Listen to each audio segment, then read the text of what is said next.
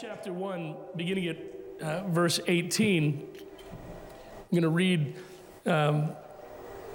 through verse 21. The birth of Jesus Christ came about this way. After his mother Mary had been engaged to Joseph, it was discovered before they came together that she was pregnant from the Holy Spirit. So her husband Joseph, being a righteous man and not wanting to disgrace her publicly, decided to divorce her secretly. But after he had considered these things, an angel of the Lord appeared to him in a dream, saying, Joseph, son of David, don't be afraid to take Mary as your wife, because what has been conceived in her is from the Holy Spirit. She will give birth to a son, and you are to name him Jesus, because he will save his people from their sins. I think that's the most powerful phrase that is written about the birth of Jesus Christ, his purpose.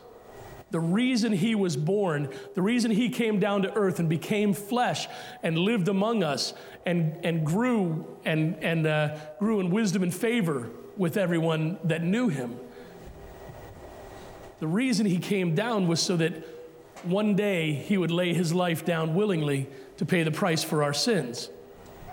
That was his whole purpose. And now everyone has their answer. If I were to go around the room and say, what does Christmas mean to you? What is the meaning of Christmas? What's it all about for you? Everybody has their answer. And if you did a man on the street interview type of thing, everybody would have their answers, and a lot of answers would be different. For some people, it's about, family. It usually revolves around something seasonal, some kind of seasonal perspective. Jesus is the reason for the season. It's the season of love and all this. Season of family, and everybody seems to be nice. I mean, if you were out on Friday, how many of you parents were surprised that kids were out of school on Friday? I was surprised that it was Friday, period. It shocked me. And when the boys got to go on the bus, their bus driver, Rob, we work out together at the gym, he says, and John, Merry Christmas. And I thought, okay, you could say that the last day of school, And come to find out, Aaron said, did you know today's the last day of school? No. Didn't know that. I was shocked. Teachers are the devil. No. I was shocked. And because Christmas is on a Wednesday, I'm like, why couldn't you just give them half a day on Christmas Eve? That would have worked. You know what I'm saying? That would have worked. That would have been great for me. I'd have been just fine with that. And but it kind of surprised me. But then I went out and I had some errands to run and some things to do on Friday, and everybody had the day off on Friday. Right? I mean, everybody. I don't know if anybody was working except the people at the stores and the restaurants. It was crazy, man. It was absolutely insane out there. And if you were to ask people what Christmas is about, people would have their own different answers, and everybody would have a reason that they would give. And I think personally that you can't take Christmas in a vacuum, right? You can't take Christmas as just this time of the year. Christmas, and I know we say, let's make Christmas last all year long. Let's have that feeling all year long. And I don't know so much about the feeling of Christmas lasting all year long, but I think the purpose of Christmas, what is Christmas all about, is something that has to be seen with a much bigger lens than simply it's this time of season, it's just this time of the year. From the very beginning, what we celebrate is a much bigger story than simply this time of year. So I think it takes a much bigger lens to get the full view of the meaning and impact of Christmas. Jesus wasn't born in human form to be Lord of Christmas. Jesus came down to earth to be so much more than that, to give us so much more than that, to offer to us so much more than that. Life seems to have so many questions, and nowadays, everybody's got questions and nobody seems to have answers, and everybody has answers to everybody else's questions, but it doesn't seem like we're all together on the same page. And it seems like there's so much confusion and so much distraction and so much discontent and so much disillusion that sometimes we don't even want to ask the questions because we're afraid of the answers. And I think even for Christians, sometimes we get caught up in all of that. Just this past week, I know to some of you, it's really important. To some of you, these kind of things really matter. And I apologize because I'm not slamming on the way you feel about life and the way you see things, but I don't really care what an editor at a Christian magazine feels about our president. I don't really care about what other Christian leaders in our country feel about our president. What I care about is whether we as Christians are living lives that honor Jesus Christ. And whether or not we're showing, you know what we've just done? We've once again politicized Jesus. And it's so pathetic. And I look at all of this and I say, folks, we've got to bring ourselves back to what Christmas is all about, not just for this time of year, but in the macro sense of what Christmas really means to all of us and the answers that it gives. I think that it is important to answer questions. I think it's important to ask questions. I think it's important to be inquisitive. But I think it's also more important that when you ask those questions, you're willing to accept the answers that come your way. And I believe that many times the reason as believers we don't ask certain questions, hard questions, is because we're afraid of what the answer truly is. I believe with all my heart that Christmas holds the answers to many of life's big questions. So this morning, kind of a non-traditional Christmas message, I want to give you 5 questions that I believe Christmas answers for us. Maybe this morning you're struggling with something in life, whatever it may be. I posted something this morning on Facebook, your struggle is real. And I want you to understand that I get that. And I think that most people here at this church understand that. Your struggle is real, whatever it may be. Don't ever let someone push down the importance of what you're going through in life. It may not be a big deal to somebody else, but to you it may be everything. And I know from experience watching people and watching their lives be torn down, sometimes it's the simplest things in life that we don't ask the question about and we don't accept the answer for that bring us down. And the last thing I want to see in this church is people that fall away from Christ because they didn't ask the question or they didn't seek the answer. So this morning, I simply want to ask 5 questions and give 5 answers that I believe the answers that Christmas gives to us. The first question is this: what is my value? What is my value? I believe at the heart of every individual, this question exists. The Bible says in the Old Testament that God has planted eternity in our hearts. There's an eternal perspective that human beings are given as a gift from God. It's a desire to seek. It's a desire to search for. Why is that important? Because we've got to seek if we're going to find Jesus. We've got to knock if we're going to get the answer. So I believe that God placed in our hearts eternity because he knew it would be important, it would be vital for us to seek that answer. And I think at the heart of that question is this question: what is my value? What am I worth? Some of you in your life have been told you're not worth much. Some of you have been treated in such a way that you've been shown you're not worth much. I remember before it was politically correct not to insult children in school. How many of you remember back in the days when the teacher would actually call a kid stupid? Wow, it's kind of harsh. Anybody ever? Here's a question. I'm asking for a friend. Anybody ever have an eraser thrown at them by a teacher? Woo, baby. Yes. And if not the soft side that you erase the board with, but the other side, the hard felt that has the paper on top, boy, if that corner caught you in the head, I've heard. I've heard from people that hurts. That hurts. Wow. Yeah. Yeah. And chalk isn't fun to get hit with either. But we ask this question, whether we ask it out loud or we ask it to anybody else or not. What is my value? What am I worth? Psalm 139, verses 13 through 16. Amazing, amazing verses about the value of a life.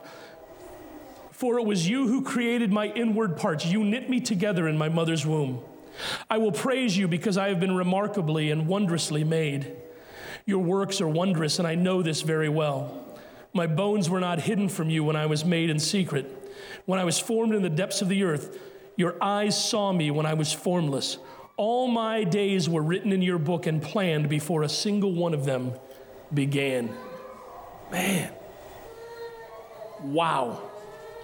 Before your life ever started, God had your life planned out.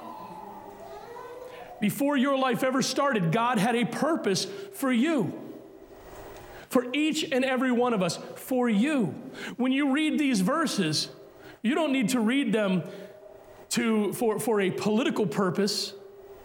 You need to read them for a personal purpose. God knew you before you were ever born. God had a plan for you before you were ever born. The next time you feel like you don't matter, remember this passage of Scripture, that God knew you and had a plan for you. Before your days ever started, God had your days planned out. When you find your identity in the one who created you and was born to die for you, it will change your whole perspective.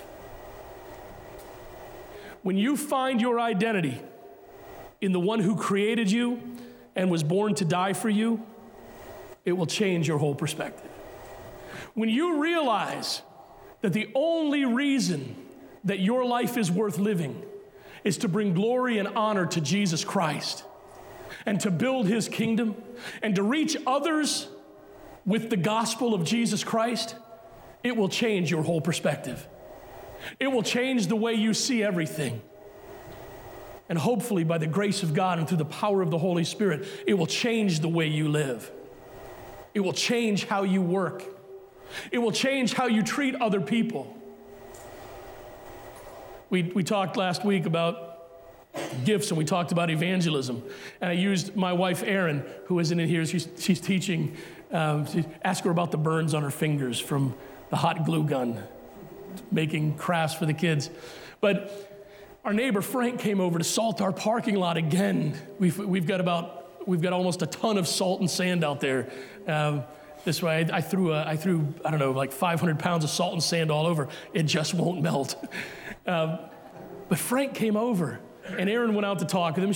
Her and Frank talked quite a bit, and she was able to open up to Frank about her life and about some situations that Frank was going through, and share Jesus Christ with him and tell him that she was here to help. I told you, man, people with the gift of evangelism could use anything. She went out, we ordered a pizza. Donatos cooks for us they're our personal chef. She went up to get a pizza, and Sal, who we've known forever, the owner of Donatos, started talking to her about why this time of the year is tough for him. And Erin was able to share Jesus Christ with Sal because of pizza. Why is that? Why does that matter? Because Erin understands what her purpose is. And when you find your identity in Jesus Christ, when you find your value in Jesus Christ, then you'll understand your purpose is to lift him up to this world and to reach other people with the gospel of Jesus Christ.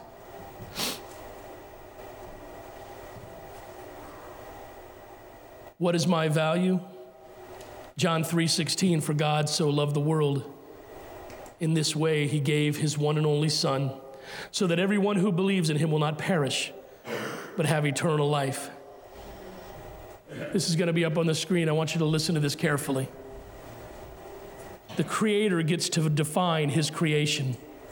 So when he says that you were worth dying for, he means it. Understand that. The Creator gets to define his creation. So when he says that you were worth dying for, he absolutely means it. You may think that you have no value. You may think that nobody loves you. But God begs to differ. Because he knew the life that you had. He knew the struggle you would face. And he knew what every human being needed. Above everything in life, he knew that every human being needed salvation. Because we're sinners.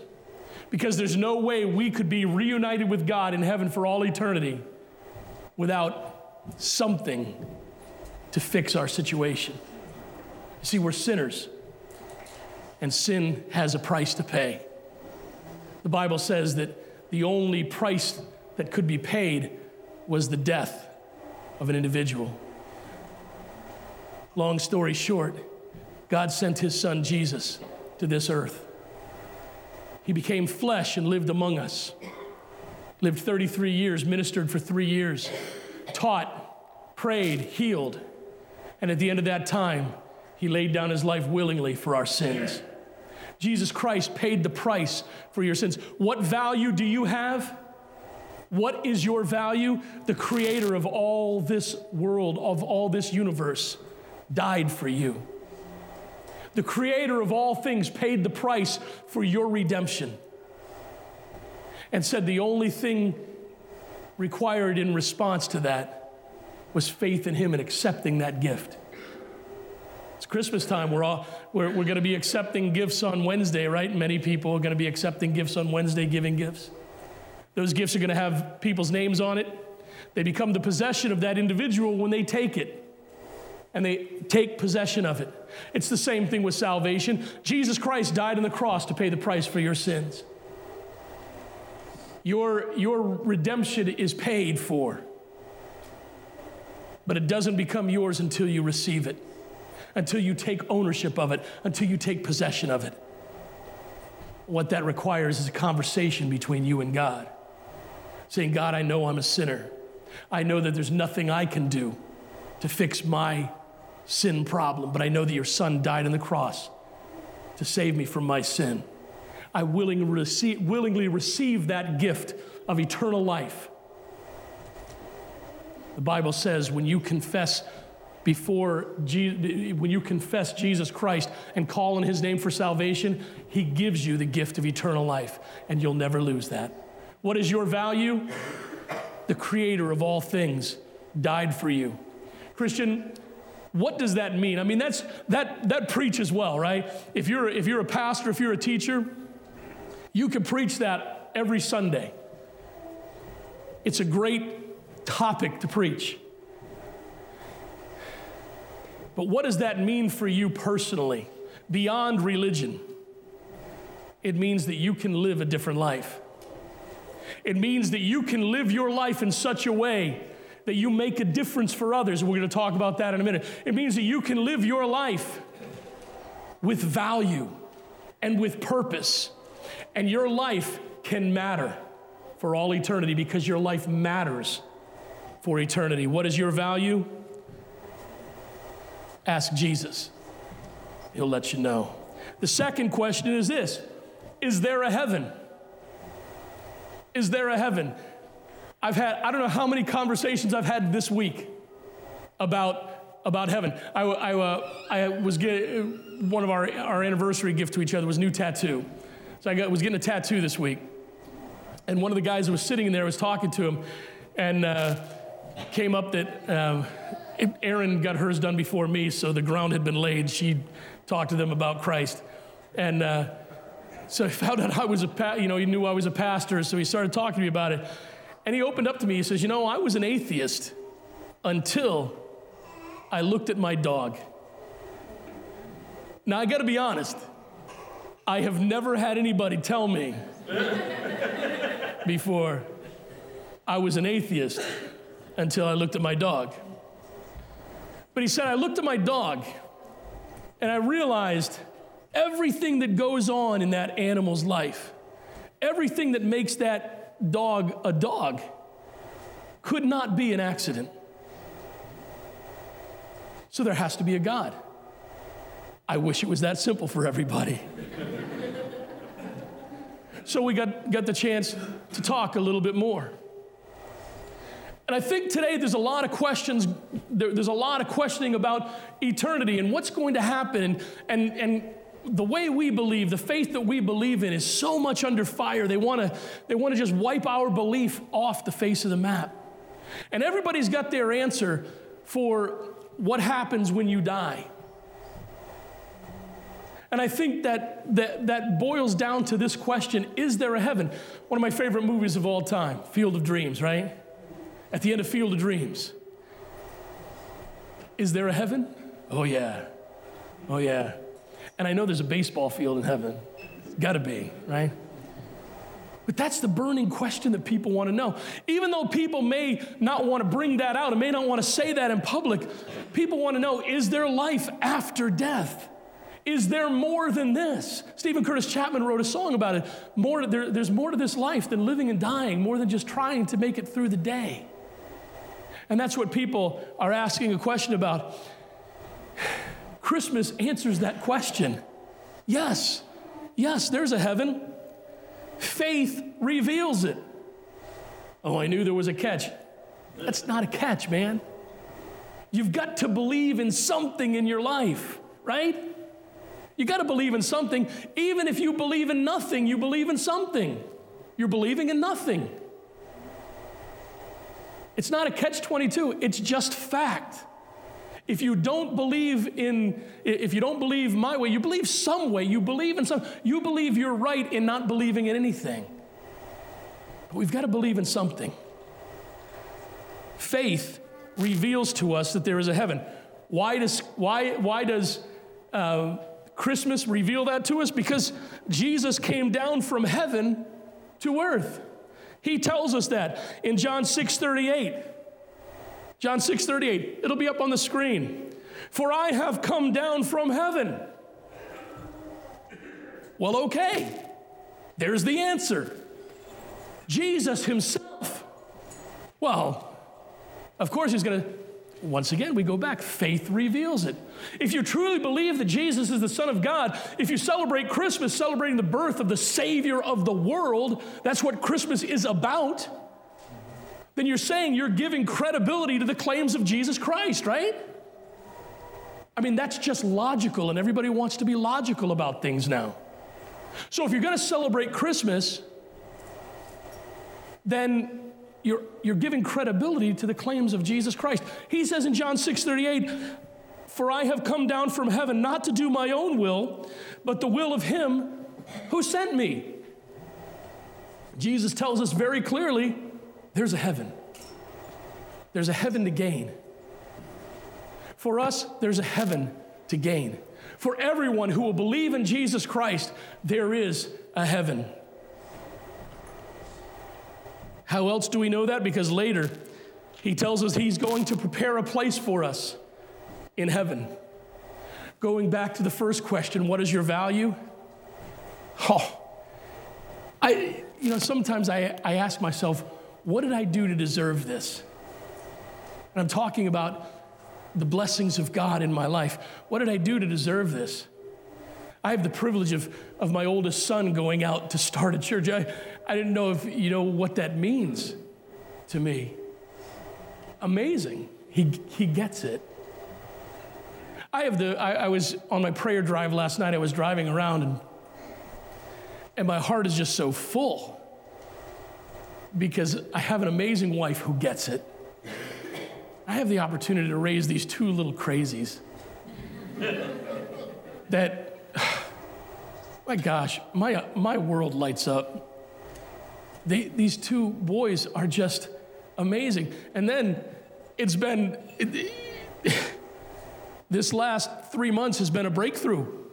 Jack, my grandson, who avoids me like the plague, has run up to me and put his arms out. And I got to hug him. And he gave me a kiss. Give me a high five. And he said to me, just kidding. Zach was like, what did he say? Because Jack's not talking yet. And then I've got little Lorelei. Those are amazing blessings, man. But Jesus said in John 14, I'm going to prepare a place for you. Really? Really? Really? Wait a minute. You came down to earth and you died for me. I mean, that's incredible. You died and paid the price for my sins so that I don't have to spend eternity in hell. Listen, I'd be satisfied. I'm totally serious, man. I'd be satisfied with a tent in heaven. But he's preparing a place for us. He's preparing a place. If you've accepted him as your Savior, he's preparing a place for you to live for all eternity. And if God's preparing it for you, you could be sure it's pretty nice. Not a bad place. He says in John 14, beginning of verse 1, don't let your heart be troubled. Believe in God. Believe also in me. In my Father's house are many rooms. If not, I would have told you. I am going away to prepare a place for you. If I go and prepare a place for you, I will come again and take you to myself, so that where I am, you may be also. I read that, and of course, I'm reading that with a little bit of license. But it's like when you plan a surprise party for somebody, right? You're the one that makes all the preparation. You get everything together, cook all the food or have somebody cook the food and, you know, the cake and everything. And you make all the plans and you get all the people together and you've got the whole, you decorate, you've got the whole place set up. And then what do? You go find the person who the party is for and you get to take them there. And you get to see the surprise on their face. You get to see the joy on their face. You get to see how they respond to it. I feel like that's what Jesus is saying here. Listen, man, I'm preparing a place for you. And then I'm going to come back and I'm going to take you there because I want to see just how much surprise there is in your face. Is there a heaven? Absolutely. Another question that Christmas answers for us is this: can one life make a difference? Can one life make a difference? You think about it. Why did God choose this way to redeem humanity? Couldn't he have done something else? I mean, it's more, now don't get me wrong, Jesus laying down his life for us and going through all of that to pay the price for our sins is incredible. But he came down and became human. The creator of life itself chose to come to earth and put himself in the body of a human being. And I believe with all my heart that Jesus, even when he was in the womb, had full understanding of who he was. I don't think the teaching that Jesus had to discover who he was, that's just wrong, okay? I believe Jesus always knew who he was. Man, he came down and became human and put physical human limitations on himself, just like we have, all to show us that one human life can make a difference. One human life can make a difference because Jesus did. He struggled. He dealt with hunger. He dealt with pain. He dealt with sleeplessness. He dealt with homelessness. The Bible says that Jesus said to those who wanted to follow him, I don't even have a place to lay my head. Yet and still, in spite of all the circumstances he had to face, Jesus made a difference with his one solitary life. Can one life make a difference? Absolutely.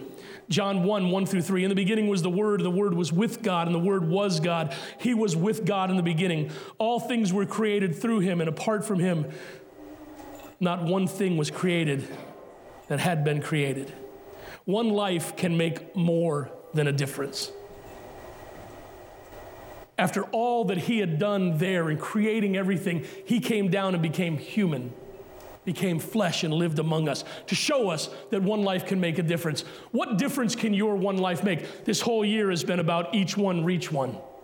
That's been our theme this year, each one, reach one.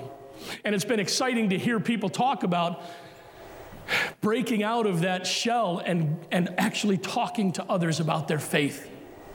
It's been awesome to hear reports of people telling others about Jesus.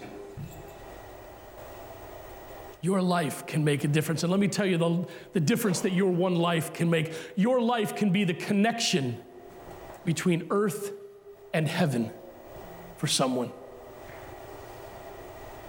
Maybe it could be phrased this way. Maybe another answer could be, one life needs to make a difference. Because in our area, in our community, there are people that are lost and dying and on their way to hell. They celebrate this holiday coming up on Wednesday without full understanding or knowledge of why we celebrate it. They repeat the words to some of these Christmas carols, and they talk about the Savior of the world, and they don't understand what they're talking about. They love the song, Mary Did You Know, is one of the most popular Christmas songs around. Yet they don't understand the full meaning of that song because they've never accepted Jesus Christ as their Savior. And many times the reason they've never accepted Christ as their Savior is because they've never heard the true story about Jesus Christ. Right here, remember, we live in the third least evangelized metropolitan area of the country, the number one unchurched metropolitan area in the country. No other place in the United States of America is more unchurched than the Springfield Holyoke metropolitan area. We're not going to be sending out our assistant pastor to plant the church just because he wants to be in charge.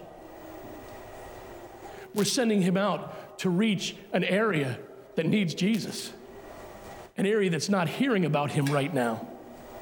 Do you realize that there are people that go through their day? There are people who have been born, raised, lived, had their families, raised their families, retired, and died in our area that never heard the truth about Jesus Christ. Do you understand that? When we talk about one life making a difference, it's not talking about helping a little old lady across the street, which is a worthy cause. We're talking about sharing the faith of Jesus Christ with people who don't know him. People who have been lied to all their lives about who Jesus is and what he came here for. That's the difference one life needs to make. That's surrendered to Jesus Christ. Each one can reach one. Question number 4 is this. Can I trust? Can I trust? ... Because it's not a question of can I trust so-and-so, or can I trust that, or can I trust this, can I trust whatever. It's can I trust, period. Can I trust? The greatest breakdown in society is when people no longer trust. When these were delivered, they were said to be delivered on Friday, but all we got was the only thing that came in was the stool. So I called, and they said, oh, yeah, they marked it as delivered, but it wasn't. But it's going to be delivered. They still have it. It's going to be delivered on Monday. It ended up right after I got off the phone. It was on the porch. But I had to say to them, it's a terrible world we live in, isn't it? When I had to say, the reason I called is because in our town, we have porch pirates going around and stealing packages that people have ordered for others. I got to be honest with you. I think to myself, what kind of person does that? That's just my thought. It's not stealing an apple to feed your family, but anyway. But it's no wonder that we ask that question: Can I trust? Can I trust anything? Can I trust anything at all? Is there anything that I can put my trust in? The answer is yes. And I believe the answer is yes because God can use anything for his glory. Romans 8:28, we know that all things work together for the good of those who love God, who are called according to his purpose. You say, well, how can a loving God allow this to happen? So many people are saying, there's no way I can believe in a God. There's no way I can believe in a Bible that says that allows this kind of stuff to happen. And we can get into the whole theological argument about it, that God gave us free will and we choose our own way. We choose our own destination. And it's not God pronouncing judgment. It's you making bad choices. But be that as it may. People ask that question, can I choose? And even Christians, I mean, maybe you're going through something right now in your life. Maybe it's a financial struggle. Maybe it's a family struggle. Maybe it's a marriage that's collapsing. Maybe your health is struggling. You're saying, can I trust anything? Can I really trust God through this? And he says in Romans 8:28, yes, you can. Because everything that happens in your life is something that I can use to make you better and to make you stronger. And yes, it might have been painful for you to go through, and it might be something that you have to deal with for a long time, but I can use that to reach someone else who is going through the same thing. I can use that to reach someone else who is struggling with the same thing. Can I trust God? Absolutely, you can trust him because he has your best interest at heart. Can I trust? Yes. Why? Because grace can heal your hurt and your pain. Because grace can heal your hurt and your pain. The only reason grace doesn't heal your hurt and pain is because you do not use it. You do not appropriate it. You do not apply grace in your life. Because Jesus says, I want to heal you. I want to strengthen you. I want to bring you through this.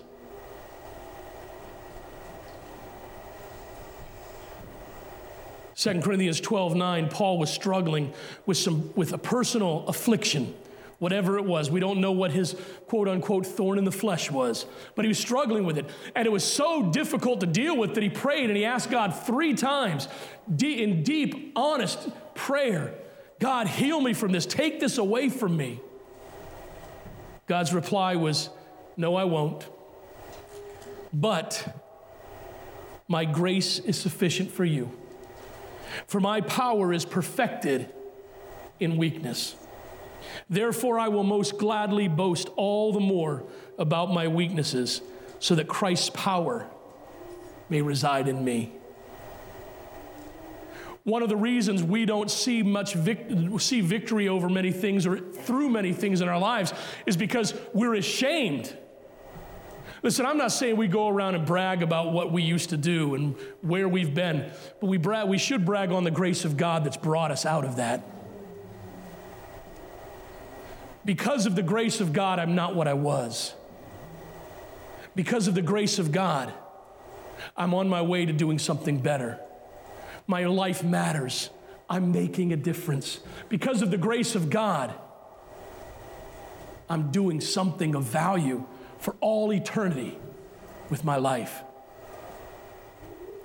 God's grace is sufficient for you. Listen, many times it comes down to people. And while serving God, you can't avoid people, but the grace of God can change the way you see people. The grace of God can change the way you see people. And that's what we need. That's what we need. Remember the Bible talks many places about how we need the mind of Christ. We need to see through the eyes of Jesus, see this world through the eyes of Jesus. Not as people who disagree with us, not as people who hate what we stand for, not as people who decry the morality that we choose to live with, but people who need Jesus more than they could ever know. That's how we're supposed to see this world. It's the grace of God that can heal. Listen, you want to heal America? pray that God will spread his grace over the lives of his children, and those children will accept it and apply it to their lives. Because the grace, listen, now, I'm just going to say it. I won't use political party names, I'll say this. Conservatives, God can cause you to see a liberal as someone for whom Christ died. And liberals, God can cause you to see a conservative as someone for whom Christ died. And that's how we're supposed to see them. We're not supposed to see them as political opponents on the opposite side of the spectrum, because quite honestly, in heaven, there are no Democrats, there are no Republicans, there are no libertarians, there is no Green Party. Thank God. I didn't say that. In heaven, there's us and Jesus. Lastly, does fear have a cure? Man. This is personal, man, because I've been struggling with this. Does fear have a cure? There is so much in life that brings fear. And I'm not a guy that's afraid of too much. I'm just that stupid to think that I'll stand up to anybody. I'll stand up to anything. I was watching, True TV has a couple shows that I love. They have Impractical Jokers, which is like the greatest show in the history of mankind. But they also have the 20 most stupid people, 20 most stupid partiers, and all that. There was this kid dressed up in a Captain America suit, okay? He's got a Captain America shield, right? And he's standing there, and there's a pickup truck that his friends, I'm not lying, man, this is true.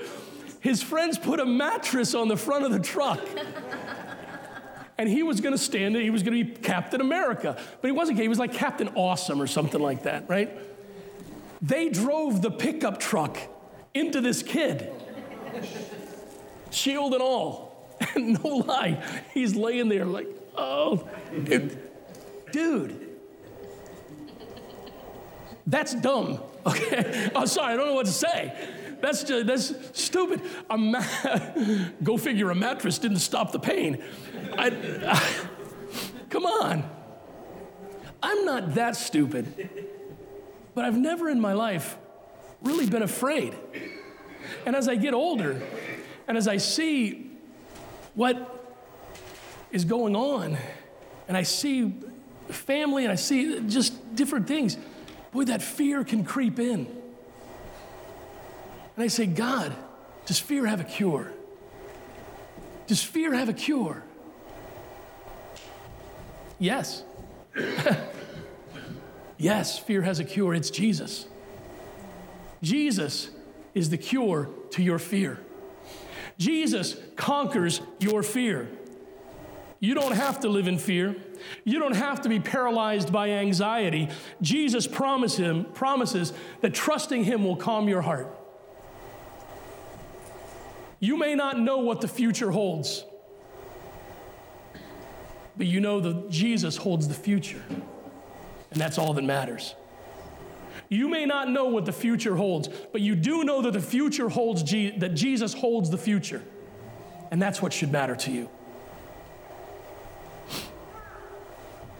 It all depends on whom you choose to trust with your fear. Remember, fear is irrational, but Jesus isn't.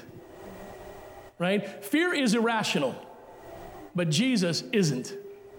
So it all depends on who you choose to trust with your fear, with your anxiety. Psalm 27:1, the Lord is my light and my salvation. Whom should I fear? The Lord is the stronghold of my life. Whom should I dread? Boy, that's cool, isn't it? Because the Bible tells us we should tear down our strongholds, and now we allow Jesus to be our stronghold. We tear down what we trust in and put our trust and faith in him, and he overcomes our fears. Isaiah 41, verses 10 through 13. Do not fear, for I am with you. Do not be afraid, for I am your God. I will strengthen you. I will help you. I will hold on to you with my righteous right hand. Be sure that all who are enraged against you will be ashamed and disgraced. Those who contend with you will become as nothing and will perish.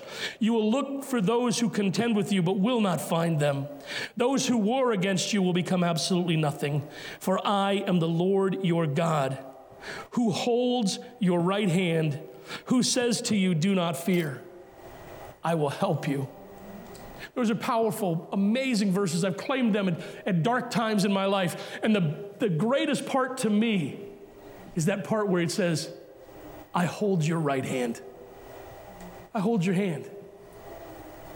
Man, there is nothing cooler. Remember when Zach was a little boy, and we'd be out somewhere, I'd feel this little hand reach up and grab a hold of mine. And it was cool, because he was trusting me. And he didn't have to fear, because I had a hold of his hand. Now I have 2 8-year-olds, and we'll be walking down the mall. And because of their history or whatever, they're not always the ones that run around. They're in fearful situations. So they'll grab my hands, and we'll be walking down the mall, and I've got my hands gripped to theirs, and they feel safe. And I know that as I go through life, if I allow Jesus to hold my hand, I'll be safe. I don't have to fear, because he's in control. 1 Peter 5:7. Cast all your anxiety on him, because he cares for you. Some of you right now are struggling with things that you just can't deal with. And you say that every day, I can't deal with this. I just can't deal with it. I can't keep dealing with this. Have you tried to throw it on Jesus yet? Have you tried? That doesn't say, ask him if he'll give you a hand. It says, throw your anxiety onto Jesus. Throw it on him. Cast it on him. And he will take it, because he cares for you. Oh, Christian, does fear have a cure? Yes, it does.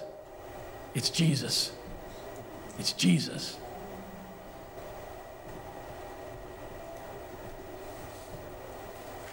Bring it all back to the illogical topic of the day in a message like this. What questions does Christmas answer for you? Well, I hope this helps.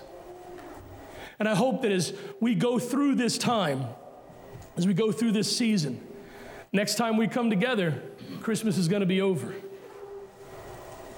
It's going to be a new year almost. I hope that the answers that Christmas has won't just be answers for now, but there'll be answers that you can have and apply to your life and live with and make you stronger. Listen, we've got a task ahead of us, folks. It doesn't end on December 25th or December 26th.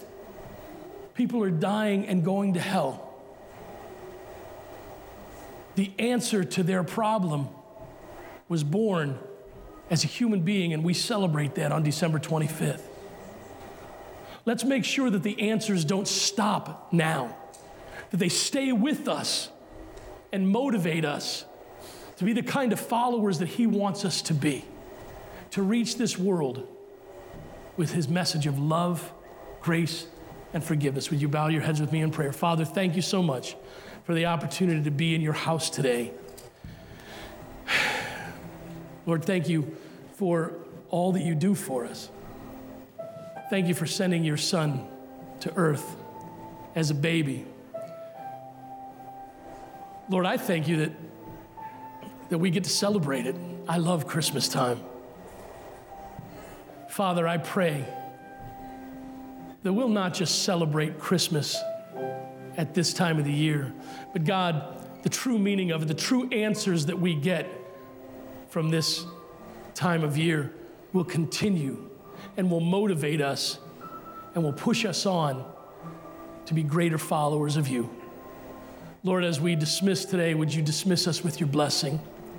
God, would you grant us grace and love as we spend time with family and friends on Christmas.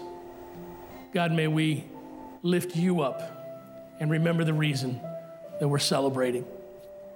For it's in your precious and holy name we pray all these things.